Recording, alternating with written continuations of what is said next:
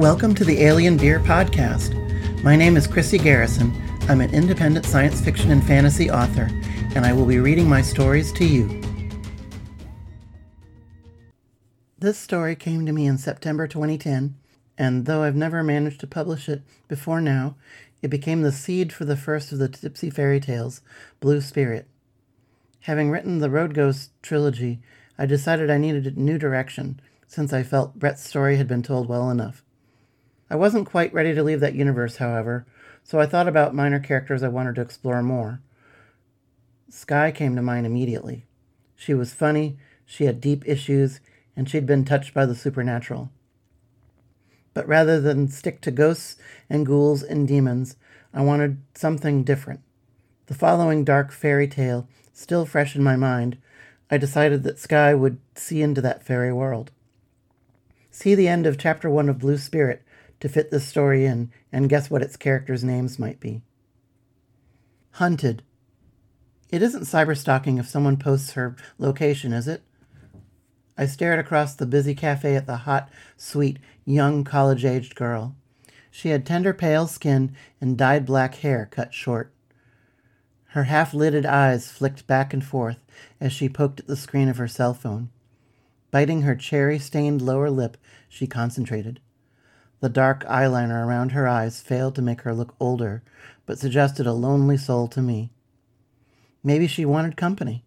Perhaps I could save her from some deep melancholy. She burst into laughter, startling me, and I looked away to keep from being caught staring. When I dared a glance, her eyes beheld only the electronic world in the palm of her hand. I felt more drawn to her watching those lips curve into a wicked smirk as she typed a reply. I'd found her because she'd tagged her location, as I had, as being in the cafe. She even called herself Queen Howl, an adorable pseudonym. I smiled.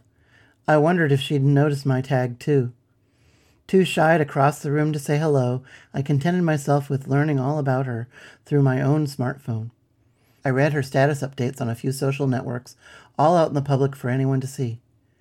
She loved all things canine, it seemed, Dogs and wolves adorned her profiles. One photo revealed a howling coyote tattooed on her left breast. I dared another long look at her to see if I could see it. Yep, I saw the animal's head peeking out from under the neckline of her snug, deeply scoop necked crimson top. It now seemed to me like the beast was supplicating the delicious angsty queen. I envied the image so close to her, one with her skin, so intimately connected to her. And then she looked up, eyes locking with mine. Caught. Her eyes were dark, so dark as to seem to be almost all pupil. She captured me with those intense, deep eyes, and I found I could not look away, despite the hot blush coming on. Her eyes narrowed, her lip curled in annoyance. I attempted a smile, but only managed a grimace. She transfixed me for a long moment, and I felt ice in the pit of my stomach. Queen Howl snorted in haughty twenty something derision, standing up in an abrupt motion, her chair pushed backwards with a grating rasp.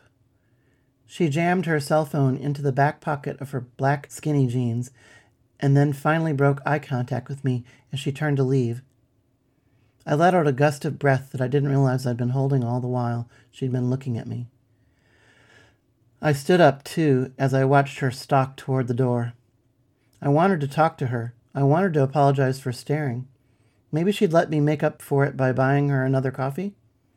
The sway of her tight little bottom dared me to follow, despite her warning glare. Before I could say a word or take a step, she slipped out the door. I pocketed my phone and hurried after her, tripping over my own chair in my haste to catch her. I pushed my way out the door and found myself in a moonlit forest on a trail. I whirled to look for the door, but I only saw more forest everywhere. It hadn't been night when I entered the downtown cafe either. I wasn't dressed warmly enough for the damp chill of the sudden night. It all felt wrong, very wrong. I heard a wolf howl in the distance, another closer, and another louder, then all three in unison. Instinct took over. I ran headlong down the deer trail, branches pulling at my clothes, scratching my arms and face. The wolf howls drew closer now, and I could hear something big crashing through the trees behind me. I couldn't remain on this trail, it made pursuit too easy. The woods staggered past as my sneakers tangled in the underbrush. I heard the snarls and growls at my back. The light was fading. I dodged tree trunks and tripped over rocks, bloodying my hands and elbows, tearing my jeans. At one point, I lost my glasses, but the bang came closer and closer.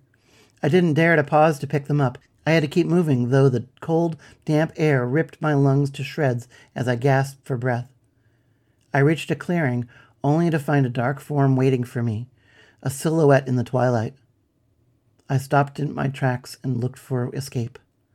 The wolves leaped upon me, and I was borne to the ground. The beasts tore my shirt apart, and I could feel hot blood running as their sharp teeth raked my skin. A vice clamped onto my left foot, making my bones grind together as it wrenched savagely from side to side. I screamed as pain seared through my body and paralyzed my mind. I froze in terror, like the prey that I was. I had no escape to make. Wolves were ripping at me, and I knew I was dying.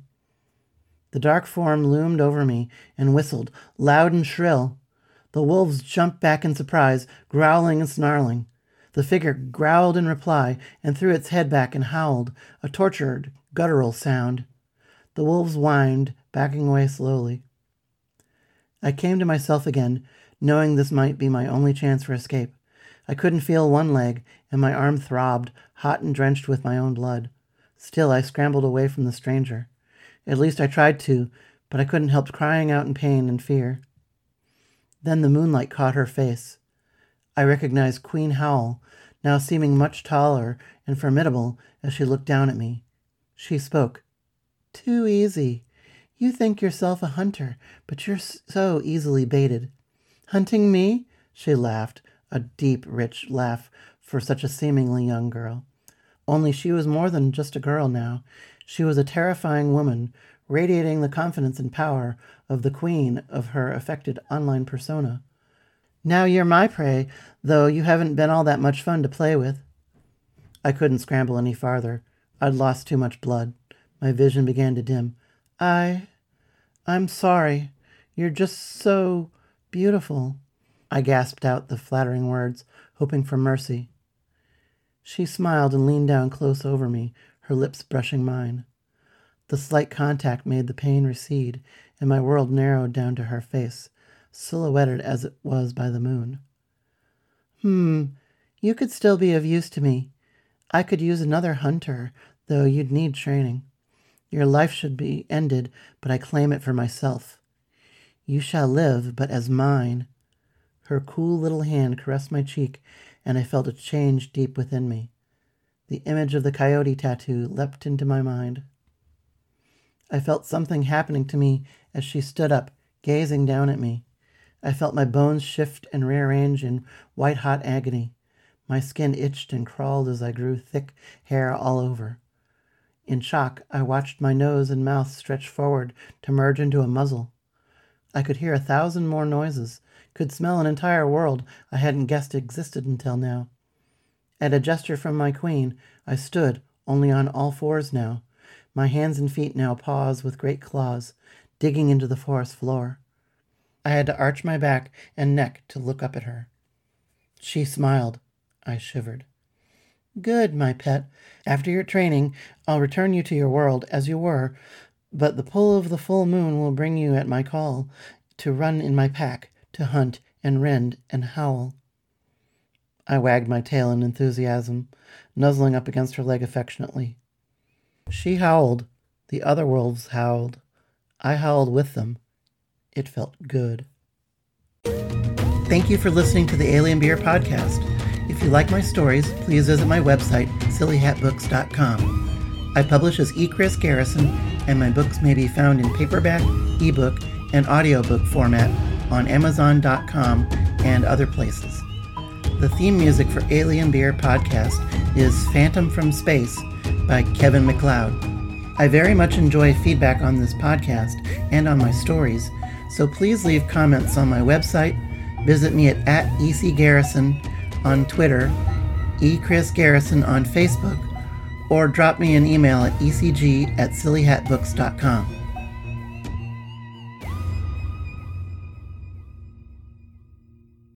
What if a storytelling podcast could be an interactive experience?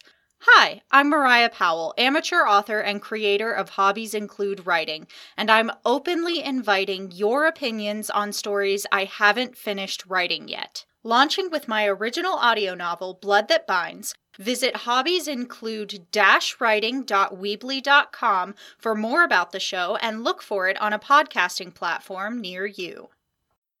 This has been a presentation of the Project Entertainment Network.